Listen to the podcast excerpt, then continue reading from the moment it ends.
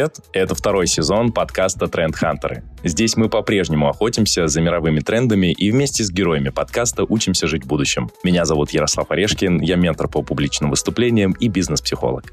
Привет, а я Нарзаева, программный директор интеллектуальной платформы для саморазвития Future Hub и международного форума о человеке в мире будущего «Реформ». Первом сезоне мы встречались с экспертами и учеными в сферах изучения будущего и способах это будущее предсказывать или моделировать. В этом сезоне мы будем раскрывать тренды немного с другой стороны, восточной. Мы изучим один из самых перспективных и инновационных рынков в мире – Китай. Обсудим тренды, тонкости ведения бизнеса в Китае и разберемся, как увереннее ориентироваться европейцу в малознакомом культурном мире. Охотиться за азиатскими трендами, изучать китайские инновации мы будем вместе с партнером второго сезона подкаста «Трендхантера» – сообществом автомобильного бренда «Тент в России». Это не просто инновационные внедорожники, но и в целом прогрессивное сообщество людей, которое ценит качество, технологии, свободу и комфорт, а также интересуется актуальными событиями из мира автомобилей, культуры и путешествий, а также бизнеса. Сегодня мы попробуем разобраться, почему за Китаем будущее, а поможет нам в этом Артем Жданов, основатель и CEO ЭКД Group, интернет-издания и коммуникационного агентства по работе с Китаем. Не буду делать вид, что мы с тобой не знакомы, и не буду скрывать, что очень рада, что мы начинаем второй сезон именно с тобой. И это не потому, что мы с тобой делаем курс про Китай вместе с нашим партнером Тенг, но и потому, что, пожалуй, ты один из самых известных китаистов, если спрашивать про китаистов, то ну, ты точно приходишь в голову. Расскажи, пожалуйста, с чего ты начал свою историю с Китаем, как ты вообще пошел в Китай, как ты начал интересоваться Китаем и, главное, почему? Началось, наверное, все с того, что я когда-то хотел стать с детства дипломатом. Было у меня желание поступить в МГИМО очень давно. И тогда я учился младшие классы в Ташкенте. Я родился на Алтае, то есть изначально я родился в Азии, можно сказать. Алтай, близко и Монголия, и Китай, и Казахстан. Горы четыре страны делят. И потом наша семья уехала в Ташкент. Там я еще больше как-то в азиатскую культуру погрузился. В классе было там 40 человек. Были и казахи, узбеки, татары, корейцы, русские. Ну, в общем, весь Советский Союз. И мне как-то с э, тех пор э, очень развилась любовь к другим культурам, да. Потом мы вернулись, подходило время заканчивать школу, надо было все выбирать, и международные отношения, вроде ГИМО и так далее. А Китай ничего не знал, но было много уже новостей. Вот ВВП бешеными темпами растет и так далее. Это был 2008 год. Я подумал, а может быть и Китай, вроде как английским, французским, немецким уже никого не удивишь. Европа от меня далеко, ну и вообще лететь из самого крупного хаба из Сибири, там Новосибирск, а из Новосибирска в Пекин или в Москву тоже 4,5 часа. Ну, то есть одинаковые, что Пекин, что Москва. А я вроде уже как в Азии. И в итоге поступил в Алтайский государственный университет по специальности регионоведения Китай. То есть именно там только третий или четвертый год, как появилась эта специальность. Я подумал, ничего не знаю Китая, интересно, другая планета, и будет не как у всех. Ну и плюс телевизоров везде говорили, какой Китай приближается с Россией, какие будут новые газопроводы. И я думал, ну, если я даже немножко разберусь в Китае выучу язык на среднем уровне, то без работы не останусь. Ну, собственно, и пошел на специальность эту. Через год после второго курса я летал в Китай первый раз, на северо-восток, есть такой город Чанчунь. По китайским меркам это такой, ну, что-то вроде Челябинска российского. Но даже вот этот э, китайский Челябинск меня так поразил, он был лучше, чем Новосибирск. То есть какой-то город там третьего эшелона в Китае, да, он столица провинции, но дотационный регион меня поразил больше, чем Новосибирск в то время или там Ташкент. Я, кстати, в Москве побывал позже, чем в Пекине. То есть моя первая столица была Пекин, чисто так символично даже. А в Москве был только в 23 года первый раз. Я в тот же год э, из этого города поехал, там как раз Олимпиада закончилась в Пекине, посмотрел это все и понял, что не зря я учу этот язык. Специальность не лингвистическая была, там была история Китая, экономика, политика, в общем, все о Китае. И как только закончил университет, я буквально через 10 дней уже был в Китае, улетел в 2012 году, и с тех пор вот 11 лет я здесь нахожусь на постоянной основе. Ты все в Чанчуне или в другом городе? Чанчунь были летние курсы, вот после второго э, курса я на три месяца все приехал и все. А когда я начал искать работу уже на последнем курсе, я смотрел юг, конечно. Хотелось Сибиряку, вот эта мечта, море, пальмы, жара. Но первые три года, на самом деле, я пожалел, что я выбрал юг, но потом привык с климатом. В общем, я семь лет провел на юге Китая, в провинции Гуандун. Сначала Гуанчжоу пять лет, затем два года в Шэньчжэне, и вот сейчас четыре года нахожусь в Шанхае. Три города я крупнейших, одни из крупнейших Китая поменял за 11 лет. Постепенно движешься на север. Дальше больше не хочется. Пекин мне не нравится, допустим, Шанхай достаточно. Север мне уже не хочется. Да, и по погоде будет холоднее. Артем, а расскажи, пожалуйста, как пришла идея создать этот Китай-детка? Изначально ВКонтакте только появились паблики. Я так понимаю, ну, многие в своих нишах успели вот хайпануть на этих э, пабликах в одно время, потому что они только появились, и кто первый успел, их хорошо кушала сама платформа, ничего подобного не было, и они вот появились. Назвал страницу «Это Китай-детка», начал выкладывать то, что мне самому нравилось, там, новости, музыка, картинки о Китае, делиться без какой-то даже цели превратить во что-то большое, но народ начал подписываться, репостить, делали мемы разные, потом появились администраторы э, дополнительные. Это было на четвертом курсе университета, когда я в Китай уже переезжал, там было 1030 подписчиков, что по Китаю тогда это было очень много. По факту мы были одними из первых. То есть было много языковых пабликов, там, китайский для лентяев и так далее, но именно вот по Китаю, не по языку, было достаточно мало ресурсов, и, в принципе, в интернете достаточно мало было ресурсов. Поэтому мы были одни из первых, кто так нес массы какую-то в общую информацию о Китае. Не эти стереотипы, не то, что там экономика растет, улучшается, а больше про общество, культура, ну, какие-то такие штуки, которые достаточно глубоко погрузиться, чтобы понимать. Ну и плюс я писать начал еще после второго курса, да, я Магазета был такой ресурс о Китае, затем Эксперт, э, ну, то есть более большие издания, российская газета. То есть о Китае мало кто писал, я вот начал писать как фрилансер еще статьи. То есть, в принципе, до того, как это Китай-детка у ЭКД появился сайт, ekd.me, вот уже в 2013 да, году, я писал другие издания еще сам статьи. Но затем просто у нас уже сейчас пять человек команда пишет. Я с удовольствием писал, но времени нет. В общем, я не пишу, я главный редактор, есть выпускающий редактор. Сейчас то, что происходит с ЭКД, это большая работа моей команды текущей, и я, можно сказать, им не мешаю. А какой был первый пост? Ты помнишь? Честно, вообще не помню. Если еще дальше копнуть, был клуб «Восток» э, такой в Алтайском государственном университете, я был его председателем. И была сначала группа «Клуб Восток», но из-за того, что там какие-то посты мы выкладывали интересные, все больше и больше людей подписывалось на него, и потом я понял, ого, а здесь уже и не наши барнаульские, здесь какие-то другие левые люди. И я вывел это в паблик, собственно. Я помню, еще голосование было как назовем паблик? Это китодетка, там какие-то были две палочки, что-то там ладонь Мао, ну, то есть там какая-то была такая история. Все проголосовали, и так появилась там, эта китодетка. Первые посты, помню, был мем с Жириновским очень популярный. Четыре картинки. На все времена, я смотрю, что тогда, что сейчас. И мы его адаптировали с какие-то языковые шутки, там, китайские шутки. И э, вот как раз про Гуанчжоу я сделал мем, он там набрал очень много просмотров, репостов тысячи. Я помню, когда в Гуанчжоу как раз приехал, самому в голову пришло. Гуанчжоу – самая большая община африканцев в Азии вообще. То есть по неофициальным оценкам там до 100 тысяч э, чернокожих жило до ковида.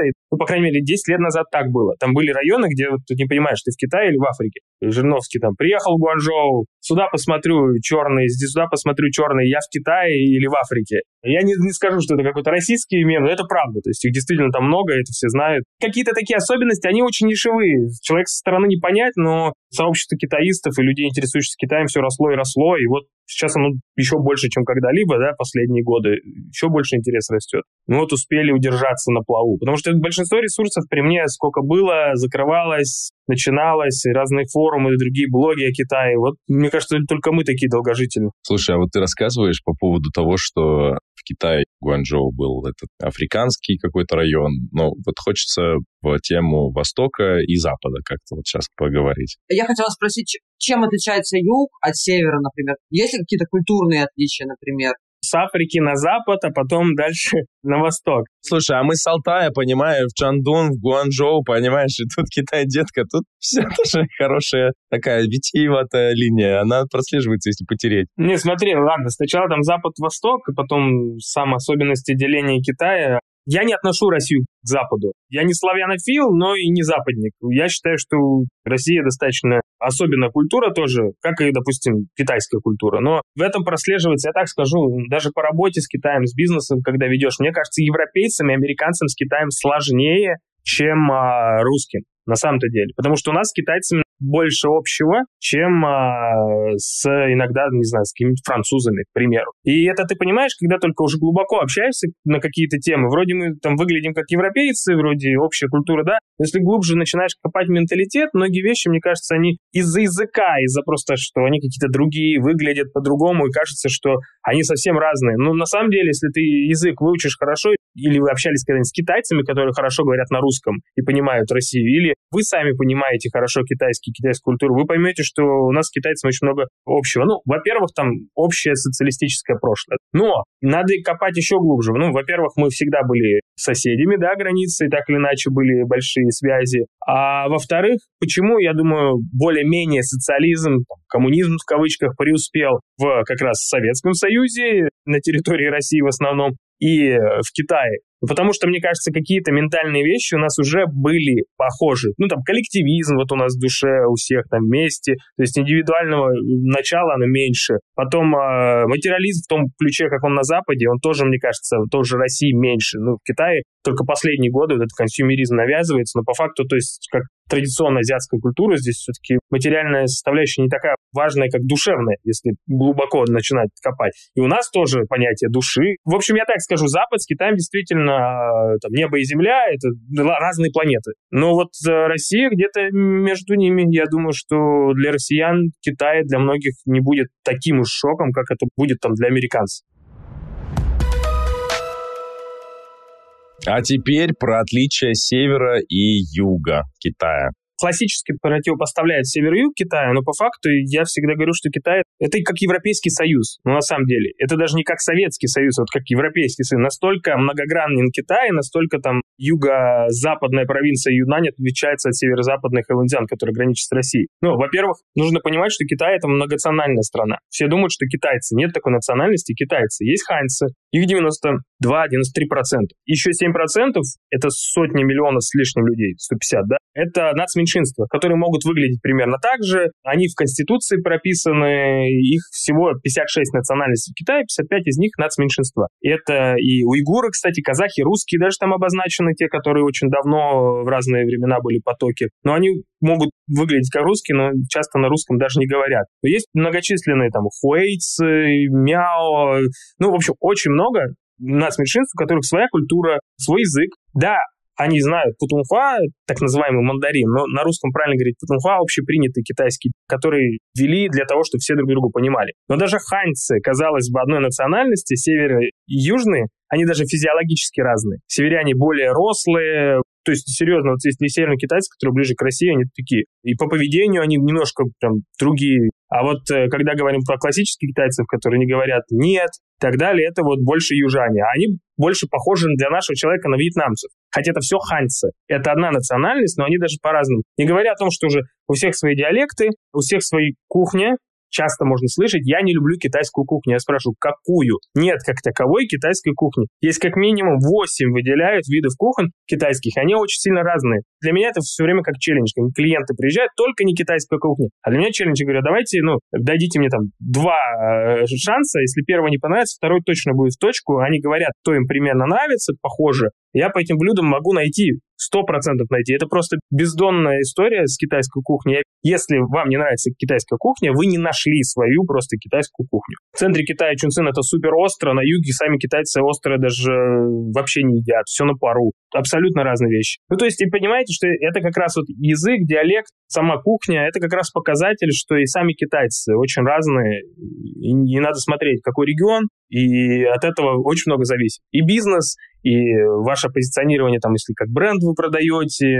Китай многогранный, невероятно просто. Про кухню мы заговорили, я не могу мимо этого вопроса пройти. Нужно прям, для меня чуть-чуть надо времени уделить этому. Расскажи про какие-нибудь удивительные вкусовые открытия, сочетания для тебя, которые ты вот помнишь и понимаешь, что ух, это что-то необычное. Вообще очень интересный вот сычуанский перец, не знаю, если кто-то пробовал, У него даже есть отдельное слово в китайском, что оно как бы немножко морозит, так щипит язык. А, он не острый, он интересный, вот сложно объяснить. В том-то и дело, это абсолютно другой. Вот сычуанский перец, сычуанская кухня, она супер острая, но она острая по-другому. Есть хунаньская, самая острая считается, и там вот чили просто. А сычуанский, вот этот сычуанский перец, такие зернышки маленькие, если ты его раскусываешь, невероятно и вкус, который очень сложно передать. Мне друзья привозят из Китая пироженки. Восточные вот эти вот пироженки, которые какие-то с бобовой начинкой, вот они какие-то не сладкие. И для меня, я когда первый раз попробовал, я думал, что это вообще? Я не буду этого есть. А теперь я каждый раз, когда кто-нибудь едет, говорю, пожалуйста, пожалуйста, еще привезите мне этих пироженки. Вот были еще какие-то текстуры необычные для тебя, какие-то открытия? То, что здесь миксуют э, по жесткому любые вкусы, это правда, и это нормально. Я до сих пор не могу избавиться там от привычки. По-нашему, вроде как сладкое невозможно есть перед остальным блюдом, перебьешь аппетит. У китайцев нет такого понятия. Когда своим друзьям говорю, блин, давай не будем есть сладкое, сейчас перебьешь аппетит. Они как? Нормально, давайте есть сначала какой-нибудь там, принесут какие-нибудь сладкие закуски на пару, а потом начинают там мясо нести и рыбу после сладкого даже не хочется есть. Ну, а вообще есть вот эти миксы кислое-сладкое, все вместе, это нормально здесь есть. Плюс популярные сейчас вкусы все с морской солью. Типа сладкие какие-нибудь истории с морской солью. Вот сейчас э, и чай вот этот bubble tea сладко-соленый. И неплохо, интересно. Мне, я тоже начал уже привыкать, мне нравится. Мы хотим поделиться новостью. Команда Future Hub совместно с партнером подкаста сообществом автомобильного бренда Tank в России создали серию обучающих материалов о бизнесе и трендах Китая. Это подборка материалов о работе с одним из самых перспективных рынков будущего, которая уже доступна на платформе Future Hub. А также мы подготовили курс, в котором вы узнаете о перспективах выхода на китайский рынок, что такое азиатский стиль ведения бизнеса и как выбирать партнеров, о тонкостях коммуникации и искусстве переговоров с Китаем, об особенностях маркетинга и продвижения на рынке будущего. Кстати, курс мы готовим совместно с нашим сегодняшним гостем Артемом Ждановым. Курс будет доступен на платформе Future Hub уже в августе. Доступ к материалам бесплатный для всех участников приложения TEN. Становитесь частью сообщества визионеров, которые готовы мыслить на опережение, не останавливаться в саморазвитии, а оставаться любознательными и влиять на будущее. Все подробности ищите по ссылке в описании к этому выпуску. Давай вернемся в бизнес. Чем еще занимается ЕКД? Я знаю, что это не только издание. Чем ты еще занимаешься в Китае? Мы маркетинговое агентство, коммуникационное агентство, которое помогает иностранным брендам, в том числе российским, работать на китайском рынке от выхода, стратегии, э, адаптации, нейминга, заканчивая уже соцсетями, различными компаниями рекламными, ведение соцсетей. В общем, все под ключ от разработки стратегии, заканчивая исследования до уже операционных. И насколько популярна эта история? Выход на китайский рынок российскими брендами и какие ниши можно выделить? В Китае, конечно, есть ниши все, которые самый конкурентный рынок э, в мире, и здесь продается все. Другое дело, что Россия может предложить, в этом проблема. И популярен-то Китай давно, еще с 2014 года, когда упал э, рубль, все, естественно, захотели продавать в Китае, потому что здесь ничего не упало, ты также зарабатываешь там, юани доллара, который курс стабильный. И все захотели продавать, но только последние года 3-4 начали доходить, что без маркетинга никуда не уедешь. У нас просто здесь минус поставим нашим медиа, которые э, активно продвигают линию, что все китайцы любят российские товары, знают их, э, любят и так далее, в очереди выстраиваются, только они приезжают. Ну, это неправда, конечно, знания России, к сожалению, пока еще все равно стереотипичны, там водка, красивые девушки, крутое там оружие, китайцы очень любят разбираться там в оружии, вот это во всем. Ну, обычное такое стереотипичное понятие России, там, не знаю, американских боевиков и что общего там Советского Союза было. То, что там у нас экологически чистые продукты и много всего, но очень медленно сейчас до них доходит это, и никто этим особо не занимается, не продвигает массово, каждый бренд по-своему пытается сделать. Ну, я к тому, что очень много времени потеряли, все бренды, наверное, могли бы продавать, потому что не выделяли бюджет на Китай. Ну, естественно, типа, китайский маркетинг самый дорогой в мире. Мы работаем, допустим, в Америке с ТикТоком, лид один в Китае намного дороже, чем даже там в США или в, в Британии. Ну, сам трафик здесь дороже просто. И не говоря уже там о блогерах и так далее. Ну, в общем, это дороже. Потому что конкуренция выше, соответственно, да? Ну, конкуренция выше, э, количество как бы, пользователей вообще потребителей больше. Сложно сказать, ну, как бы странно, да, мы говорим там про социалистическую страну, но в этом плане здесь все-таки рыночная экономика, спрос рождает предложение, много, много предложений, и поэтому блогеры здесь и трафик в платформы, ну, можно сказать, наглеют, специальные цены задирают достаточно высоко, мне кажется, по сравнению с тем, что есть в других местах. И все равно это пользуется спросом, потому что ну, настолько много брендов различных, и иностранных, и китайских, и все продают, пытаются. Так вот, вернемся к тому, что Россия может предложить Китаю. Ну, во-первых, это продукты питания, естественно, и, в принципе, да, цена, качество, соотношение достаточно конкурентны. Другой вопрос, что Россия никогда не работала особо на экспорт, ну, кроме там Советского Союза. Проблема, то есть, она корневая. Это не в том, что мы не знаем, как продавать в Китай. Нет, мы не знаем, как продавать в принципе в другие страны. В любые. Э, возьмем там Европу, Америку и так далее. Просто у нас как таковых веб-отделов нет. Они знают, как там отгружать контейнеры, а как упаковать, адаптировать и выйти на новый рынок, начиная там с бизнес-модели и заканчивая маркетингом, никто не понимает. И платить за это никто не хочет. И из-за этого, конечно, большие проблемы возникают. Вторая история, вот наша косметика и уходка различная, э, достаточно тоже, я думаю, конкурентоспособна. Некоторые бренды здесь продаются, стоят на полках, и это тоже интересное направление. То есть я думаю, вот косметика, вот FMCG-сектор российский может э, в Китае продаваться. Кстати, на удивление, есть Санкт-Петербургский императорский завод фарфора есть такой. Они в Китае достаточно круто продаются сейчас. И вот это как раз история, как китайцам продавать фарфор. И они нормально идут ребята с самого начала сразу в маркетинг вложились, в очень крутых местах открываются, в самых дорогих торговых центрах стоят, красиво позиционируют. И китайцы ведутся на бренд, что очень давняя история, императорский Санкт-Петербург и так далее. Очень здорово продается. Поэтому, мне кажется, ниши какие-то еще есть, но надо смотреть. Я вот, честно, не знаю, что вообще Россия может предложить миру. Вот фарфор вернулся в Китай. Они же первые придумали, а вот он сделал кругосветку и вернулся из России. Про маркетинг? Можно выделить какие-то тренды в маркетинге по продвижению сейчас в Китае? Или это то же самое, что и условно, в России на Запад? Не, ну самое первое — это китайский e-com, конечно. Он впереди планеты всей, и, в принципе, больше 50% всех транзакций объема всего мира приходится на Китай сейчас. То есть он обходит вместе Америку, Европу вместе взятых. Здесь e-com — это уже практически главный канал. Да, никуда там торговые центры не ушли, супермаркеты офлайн есть, но они многие тоже ушли в ОТО, то есть офлайн то онлайн. Я раз, может, захожу в месяц там в супермаркет, есть хма такой от Alibaba, допустим, ну, как шоурум, просто посмотреть и experience, а потом я знаю, что в приложении у них заказывать, никогда больше не захожу еще там месяц в этот магазин. И китайцы, особенно в пандемию, окончательно, даже бабульки, которые не умели этим пользоваться, они все начали тоже онлайн еще больше покупать. Если привыкли наши, что в Россию встал на полку, ну или даже на Западе так работают, встал на полку на хороший трафик, и все пошло классно. В Китае, ну, стать на полку не так уж и сложно. И другое дело, не факт, что ты будешь на этом зарабатывать, но что там стоят еще миллион таких же товаров, нужен бренд. Китайцы самые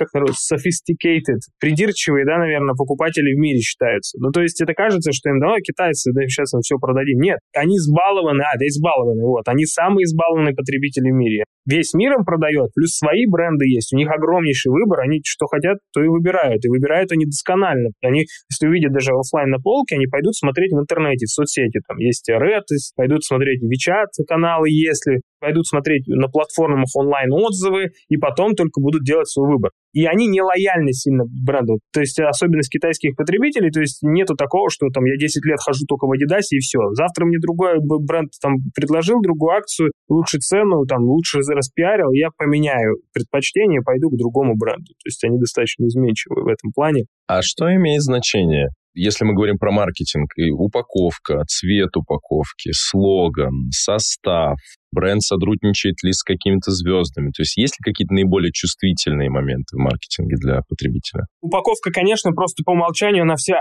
офигенная здесь в Китае. Вот реально китайцы настолько, даже китайские какие-то мелкие даже бренды делают такую крутую упаковку, что нашим, к сожалению, еще очень далеко. Вот недавно начали по упаковке раньше, думал, ё-моё, ужас. Ну, как бы было тяжело. Сейчас наши, кстати, на удивление, я, вопреки всему, ну, я вижу, что наши заморочились, тоже посмотрели, поучаствовали в выставках и поняли, что надо, ну, работать. И многие бренды, я вижу, перепаковались наши. Например, там, Аленка та же. В Китае очень похожа на Риттер Спорт у нее упаковка, допустим, прикольная такая. В России я даже не видел, мне кажется, таких вариантов. И, ну, многие бренды начинают понимать, что, да, это важно, это просто must-have. Это даже не обсуждается. Должно быть хороший по умолчанию и все, иначе ты сразу проигрываешь. А дальше идем, я когда говорю про онлайн, онлайн это платформы типа Тимол, это либо бы, это JD, вы там должны быть, естественно, просто даже если ваш товар продается в основном в офлайне, потому что люди будут там смотреть как витрину. Никто не пользуется здесь сайтами. То есть сайты здесь ушли в прошлое почти для большинства ниши продуктов вам не нужен сайт. Все заходят, нам надо адаптировать сайт. Не смотрят они сайты. И они пойдут на ваш магазин на Тимоле,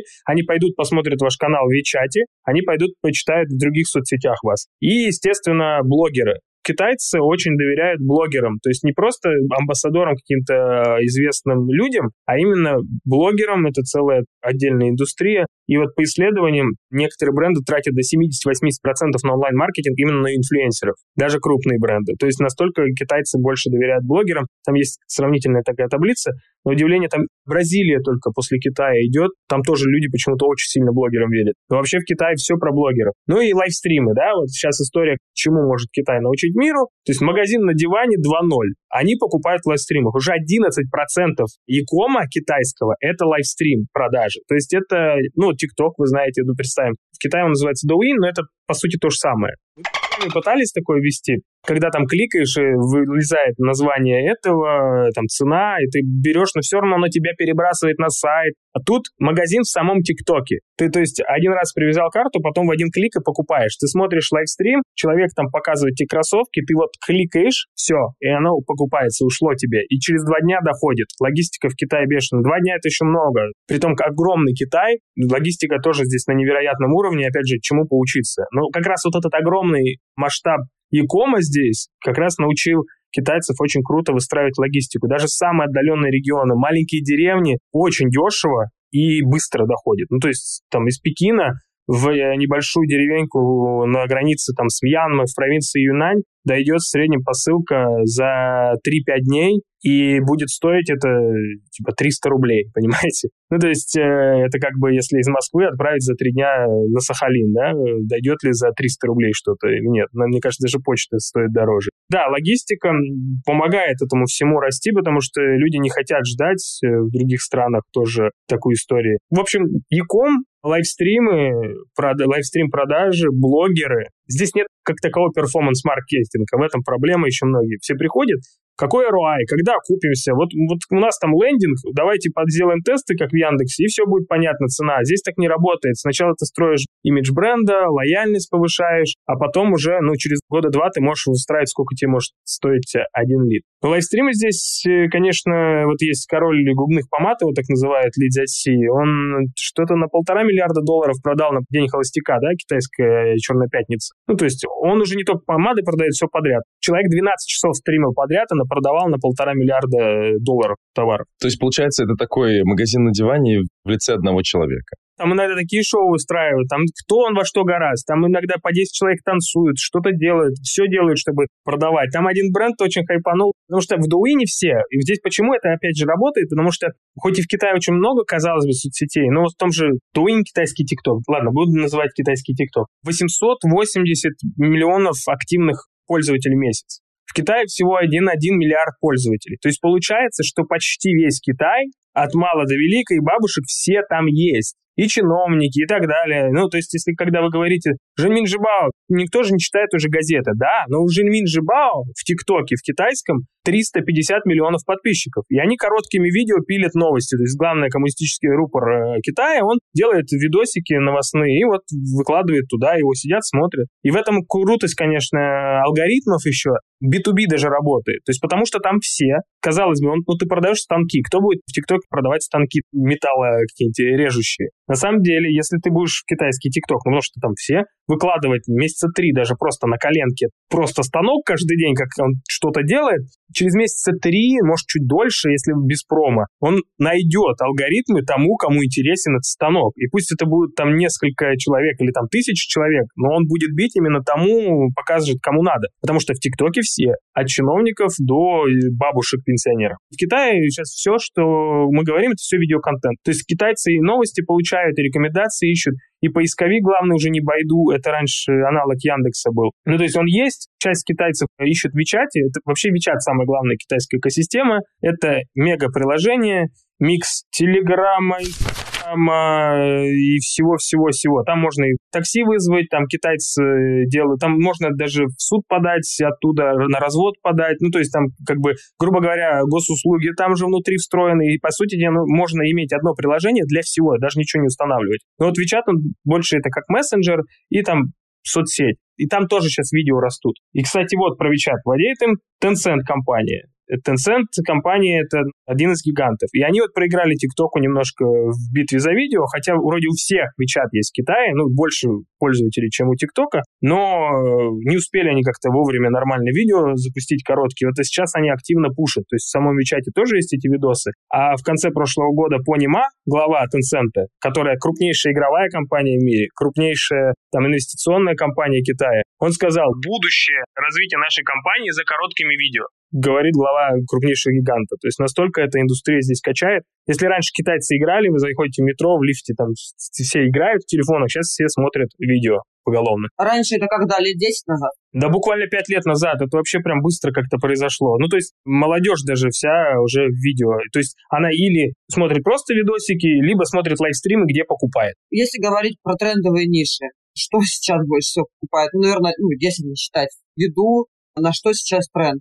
Китая с точки зрения ниш и продуктов. Естественно, все подряд, но если прям как-то выделять тренды именно массового рынка, то Китае появился средний класс, и он продолжает богатеть и так далее. Плюс подрастает то поколение, которое там уже выросло на какие-то западные истории. Хотя, наоборот, в Китае сейчас у, даже у молодежи есть такой патриотичный тренд, поэтому даже крупные бренды постоянно же делают коллабы, спецколлекции для китайцев, чтобы потешить их там патриотизм, самолюбие и так далее. Но, тем не менее, многие успели поучиться за границей и вернулись, кто-то там пожил за границей, поработал. Из-за вот этого появилась такой класс, прослойка, которому нужно качество, здоровое питание, плюс, э, что касается sustainability, все, что экологичности. Ну вот в Шанхае уже года четыре назад везде мусор сортируют, и Китай активно это делает все. Но это в рамках общего тренда на экологичность, начиная от разделения мусора, заканчивая о том, что там упаковка и так далее там, допустим, ноль сахара сейчас в очень тренде. Очень тренде сейчас, вот, что все касается йоги, фитнеса, вот это вообще на подъеме. Ну, вот мне кажется, можно где-то сравнить с Россией лет 10 назад, да, когда появился там креативный класс,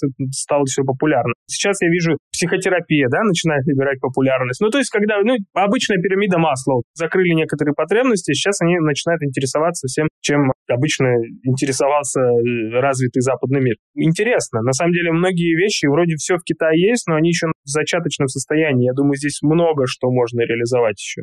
Как ты считаешь, что человек, будучи в Китае уже больше 10 лет, э, мы все понимаем, что Китай э, там, самый перспективный рынок, мы его назвали. Считаем его одной из самых передовых держав с точки зрения инноваций и технологий. Мы знаем, что патентов на искусственный интеллект наибольшее число зарегистрировано в Китае. Как ты считаешь, э, какова причина, почему Китай такой делает шаг вперед? Мне кажется, здесь в плане государственной поддержка некоторых направлений, она действительно влияет. До сих пор здесь пятилетки действуют, да? Каждые пять лет Китай говорит, все идем сюда ну или продолжает. Экология и забота об экологии уже там четвертую пятилетку одна из самых первых задач. Ну, изменения есть? Есть. И здесь действительно, вот, когда говорит правительство, неважно какими методами, но они достигают KPI. И вот я живу здесь 11 лет, качество воздуха действительно улучшилось. Намного. Просто визуальное небо я вижу чаще. Если пойти смотреть программки по качеству воздуха, там тоже все лучше становится. То есть и при том, что это не китайцы там подделывают какую-нибудь статистику, есть замеры из американского консульства воздуха. И можно видеть, как в прогрессии получается воздух чище. Даже в Пекине, которые обычно говорят грязно и так далее. Если они сказали, электрокары давайте двигать, так они огромные субсидии сделали. Сейчас в Китае это 50% всего мирового рынка электрокаров. Говорят, до конца 2023 года здесь каждая четвертая машина будет продана, это тоже электрокар. Сейчас уже 30% новых машин покупок — это электрокары. При том, что не Tesla уже, а китайских классных машин. Ну, большинство новых э, машин — это минимум гибрид, а большинство все-таки это электрокары. Здесь про бензиновые, дизельные там, автомобили уже никто не говорит. Все говорят про электрокары. Их очень много на дорогах с зелеными номерами, обычно синие китайские номера и зелеными, можно увидеть, как много зеленых номеров. Ну, представим, есть там, допустим, Шэньчжэнь, огромный мегаполис 10-миллионный, там весь общественный транспорт, включая такси, это электротранспорт. Там нет не электротранспорта. То есть и автобусы, и такси все — это электрички. Были огромные субсидии. Тесла даже была в Китае самым дешевым в мире автомобиль по цене. Теслу можно было купить там за 180 тысяч юаней с субсидиями. Это миллион восемьсот рублей. Ну, для Китая это дешево, потому что там какой-нибудь BMW 3 будет стоить в два раза дороже. Я думаю, вот эта рука управления государственной, даем субсидии, идите туда, оно работает, и все идут туда, крупные корпораты. Ну, посмотрим проекции следующие 10 лет. Ну, конечно, вот то, что здесь есть все-таки элемент рыночной экономики и конкуренции и так далее, это тоже дает о себе знать. Если касается, говорю, главных государственных программ и проектов и инфраструктурных, обычно говорят, и, кстати, вот сравнение Запад, и здесь вот как раз Россия совсем не Китай, China Speed, все говорят, вот китайская скорость. Тут все делается с очень мега большой китайской скоростью, и это не просто там много людей или дешево или так далее. Просто сказано, сделано, они не жалеют всех ресурсов, и в данном случае вертикаль власти идеально работает. Ну, то есть, если сказали э, сделать высокоскоростных поездов столько, сколько они сделают, вообще с ума сойти. Кстати, история, которую вот мир может поучиться, кстати. Инфраструктура в Китае это что-то невероятное. Я вот самолетами перестал даже пользоваться. Есть скоростные поезда, которые 300-400 километров в час ездят. И вот Пекин-Шанхай 4 часа, тысячи километров, и ты в Пекине, из центра города. Не надо ждать, и это стоит дешево. То есть это стоит ну, то есть вот эти тысячи километров можно проехать за 5000 рублей, тысячи километров. Ну, и я не говорю уже про 300 километров, 500 километров в Китае вообще уже не расстояние. Соседний город Суджоу, 100 километров. Я сажусь как метро 15 минут, я там. Это большое, конечно, достижение. Но такое можно сделать как раз только вот сверху. С американцами, когда общаешься, у них ЖД еще хуже, чем в России, да, развито. Почему? Потому что все летают на самолетах. Когда они обсуждают какую-нибудь прокладку одного поезда куда-нибудь ветки, там начинается сначала демократы, потом республиканцы, потом вот это, и надо исследовать, а не навредит ли это природе и так далее. Здесь нет такого, естественно, никакого общественного э, диалога здесь нет особенно. Сказано, сделано, делаем так. Это здорово. Это, кстати, показатель, как вот Гонконг — часть Китая, но там до сих пор переходный период, и действуют э, немножко свои некоторые законы. И они вот, когда проводили Пекин-Гонконг э, скоростную историю, то они быстро уже все подвели со стороны Китая, со стороны Шэньчжэня и так далее. А вот гонконгская сторона там года два-три что-то медлила, там как раз надо, вот здесь нельзя, здесь горы, здесь побеспокоить местных жителей и так далее. Ну, то есть такая по западным ценностям. Китае так никто не думает, естественно. Надо делать, надо делать, значит ты начинаешь рассказывать про это, я думаю, да, да, я хочу, я хочу этого в России. Пусть я доеду из Москвы до Владивостока за 12 часов, там, или там за 5 часов, за 4, чтобы за один день. Да, сделайте это немедленно. Хочу, хочу, хочу. Потом ты говоришь о том, что нужно обсуждать, не навредит ли это Алтаю, понимаешь? Вдруг будет эта скоростная ветка, прям проходить сквозь горы, сквозь реликтовые леса. И думаю, не, я уже так не хочу смешанные чувства, и хочу, и не хочу, и дайте, и не дайте. В общем, э, воодушевляет и в то же время заставляет задуматься. Спасибо, это интересный инсайт. Вообще, конечно, все, что ты говоришь, звучишь уже как настоящее будущее. Будущее уже сейчас наступило, просто космически. Скоростные поезда и так далее. А если говорить про будущее, про тренды, технологичные, я знаю, что развиваются метавселенные, VR и AR, что еще из мира технологий сейчас активно развивается в Китае и что будет развиваться? Можем немного побыть футурологами. Зачем будущее? Ну, здесь уже упоминал Ярослав про AI, да, AI в Китае, он лидер потому что он есть в пятилетке. Они ставят как, э, я не помню точно цифры, но там к 30 году сколько-то процентов ВВП должно генерироваться так или иначе с технологиями, с применениями там AI забрать на себя должно вот эта вся история. И, ну, раз сказали, то делают. Притом у них огромная дейта, как бы, что позволяет очень быстро, да, учиться и так далее. Что касается AI, развивается очень сильно. Ну, все, что касается, здесь кэша нету, да, ну, то есть я понимаю, что там в России тоже кэша нет, все с картами ходят, но здесь и карты перепрыгнули, то есть сразу с налички все перешли на телефоны оплаты. Но если у нас, то есть там были Apple Pay, Google Pay, что-то такое, там Сбер, здесь все удобно, что все в Вичате, или в ЛП. А Вичате, то есть ты своему другу просто пересылаешь прям в чате, где ты пишешь, ты пересылаешь ему деньги там же. И оно подтягивается с карты или с счета на твоем Вичат. Это очень удобно, там достаточно крупные суммы продвигают. То есть я вот э, там за квартиру в Шанхае плачу каждый месяц, ну, достаточно большие деньги к тому, что, ну, вот перевожу просто в чате, там, пишу там «Доброе утро, хозяйки квартиры», и деньги просто в чате в этом же кидаю. И это очень удобно. Плюс QR-коды здесь везде прижились, из-за этих QR-кодов вроде кто-то приезжает, говорит, неудобно, как вы с ними живете, вот у нас там приложила, Apple Pay, все нет. QR-коды как раз позволяют любому человеку принять деньги в любой ситуации, хоть где. Не нужен никакой специальный аппарат. Где-нибудь, опять же, в глухой китайской деревне стоит бабушка, продает фрукты, сладка, у нее стоит QR-код, который ты сканируешь и переводишь ей деньги за там яблоко 5 юаней перевел, и вот она получила его на свой WeChat кошелек. И она может этим пользоваться. Рена, сразу хочется начать учить китайский язык. С чего начать изучение Китая? Где почерпнуть информацию? Там, язык, может быть, культурные особенности? Ну, естественно, помимо этого Китай-детка. Я бы поехал, на самом деле, неважно в каком возрасте. Самый, мне кажется, лучший вариант, и это языковые курсы, допустим, на три месяца, или даже есть на месяц языковые курсы. Просто одновременно вы поймете, какой язык, нужно ли вам это вообще. Вы будете жить там, учить китайский, будет возможность там поездить, посмотреть, погулять. Если вы не поступите там на какой-нибудь прям бакалавриат, магистратуру, там не будет сильно строго. То есть вы, по сути, можете прогуливать уроки, и зато у вас будет там виза, и можете поучить, а вдруг понравится. Поэтому, я думаю, лучшая история все-таки это на языковые курсы. Если вы там по бизнесу именно и как-то посмотреть, не хочется там в классах сидеть, я думаю, надо подгадывать к выставкам каким-нибудь. Но вообще, если даже самостоятельно, запомните, кантонская выставка, кантонская ярмарка проводится два раза в году, осенью и весной, три этапа, три недели длится в городе Гуанчжоу. Это одна из крупнейших выставок в мире. Там можно посмотреть все, что Китай может предложить миру сейчас. От, начиная там машин и оборудования тяжелого, заканчивая там игрушками, едой и сувениркой. И там каждый этап смотрите заранее, на что вам интересно ехать, можете три недели все, если есть время, и тогда вы действительно увидите все, что Китай предлагает. А в перерывах между этим из того же Гуанчжоу можно брать поезд скоростной, там, три часа, и вы там в горах, вот, может, видели на купюре такие горы Гуйлинь есть красивые, э, карстовые. Как-то так можно подгадать. Артем, спасибо большое. Это очень полезно, очень интересно, всеобъемлюще и, и, и вдохновляет. Очень жаль, что у нас всего час для того, чтобы поговорить, но у нас есть много дополнительной информации, которая будет в нашем совместном курсе на Future Hub. Мы будем ждать его в августе. А на сегодня мы заканчиваем. С нами сегодня был Артем Жданов, основатель и CEO ЭКД Group, интернет-издания и коммуникационного агентства по работе с Китаем. Спасибо. До встречи на курсе. До встречи. Спасибо, Артем.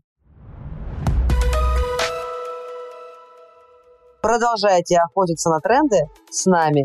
Подписывайтесь на наш подкаст на удобной для вас подкаст-платформе и подключайте приложение Тенк. И все наши новые обучающие материалы по трендам Китая будут доступны вам бесплатно. Ставьте нам звездочки, советуйте коллегам и друзьям, переходите на сайт подкаста и пишите, какие темы вам интересно обсудить. Мы с радостью возьмем их в работу над выпусками. Подписывайтесь на интеллектуальную платформу для саморазвития futurehub.io. Следите за нами в Телеграме, все ссылки есть в описании к выпуску. Спасибо, что слушаете наши выпуски до конца.